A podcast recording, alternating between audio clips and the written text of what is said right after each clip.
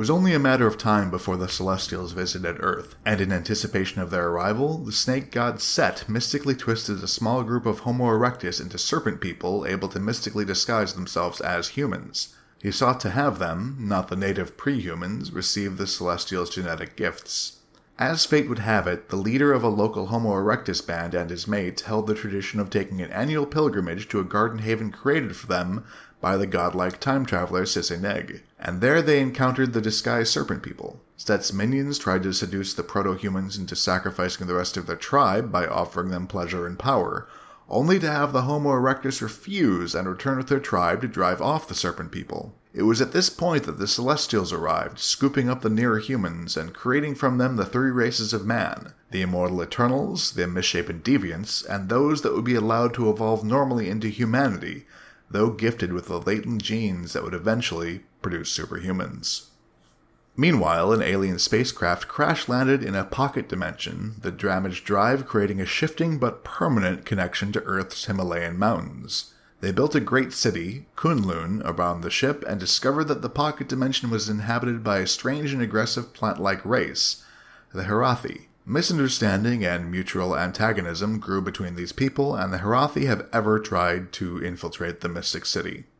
By the mid Paleolithic, the first Eternals had settled into the city Titanos, carved from the polar mountains with their growing power over molecular structure. Two factions had developed, one supporting the peaceful aspirations of their leader, Kronos, and one led by Uranos, eager to use their powers to subjugate the growing population of primitive humans on the planet. This violent disagreement boiled over into a civil war, destroying the eternal city of Titanos and resulting in the death of 90% of these powerful beings. The losing faction, Uranos and his followers, were banished, their rivals turning them into energy and projecting them out into space. His foes gone, Kronos was able to turn his attention to the study of the energies that made his people powerful. The exiles, meanwhile, had enough control over their trajectory that they managed to snare themselves in Uranus's gravity well, and from there were able to restore their physical forms by passing through the force field of an advanced weapons depot the Kree had left in the system. They overcame the sentry guarding the facility and set about using the Kree technology to construct a ship to transport them back to Earth,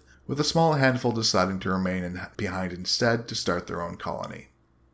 The exiled losers of the Eternal Civil War had set off alarms back on the Kree homeworld. The Kree Armada, fearing a Skrull threat, intercepted them and destroyed their ship. About half of the Eternals escaped to Saturn's moon Titan, but one was captured by the Kree and brought back to their homeworld to be vivisected. The Kree discovered that their subject had been the result of celestial experimentation on the humans, and the Science Council petitioned the Supreme Intelligence for permission to do their own experiments on the humans and other races. Granted it, they returned to Earth and spent the next 25 years tweaking the genetics of a small tribe of Homo sapiens, eventually creating the ancestors of what would be known as the Inhumans. They left behind a sentry on a small Pacific island to monitor for Skrulls and observe their latest experiment. Their last act before they departed was to set up a new weapons depot in the future American Southwest containing powerful weaponry in the form of the Negabands, the Psyche Magnitron, along with another sentry. The Eternals were now three people, there was the new colony on Titan, led by the warlike Uranos, fated to fall into degeneracy and civil war so fierce it would wipe itself out, save for a single survivor, Sui-San. Those who remained on Uranus dedicated themselves to peace and scientific pursuits, seeking a grand unification theory.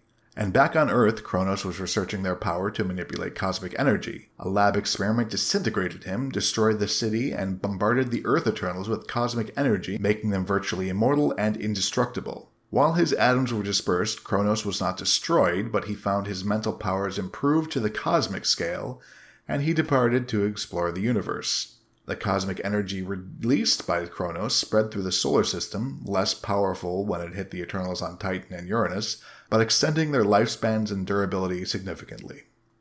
With Kronos gone, the Eternals needed a new leader, and the choice came down to his sons, the warlike Zuras and the peaceful Alars. They initiated the first Unimind to allow the people's collective will to decide who would lead, and Zuras was chosen. Disappointed, Alars chose self exile over challenging his brother. He had grown up in the aftermath of the Civil War, after all, and had seen enough death. He departed Earth, seeking the fate of the rebel faction led by Uranos. On Earth, Zuras led his people from the ruins of Titanos to what would one day be Greece, establishing a new city on Mount Olympus.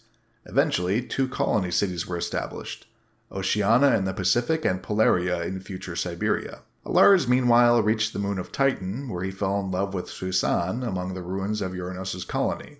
Together they worked to repopulate, though their descendants were not as long lived as Alars or the Earth Eternals, and Alars would rename himself Mentor. Eventually, Mentor would have two sons of note, Thanos and Eros.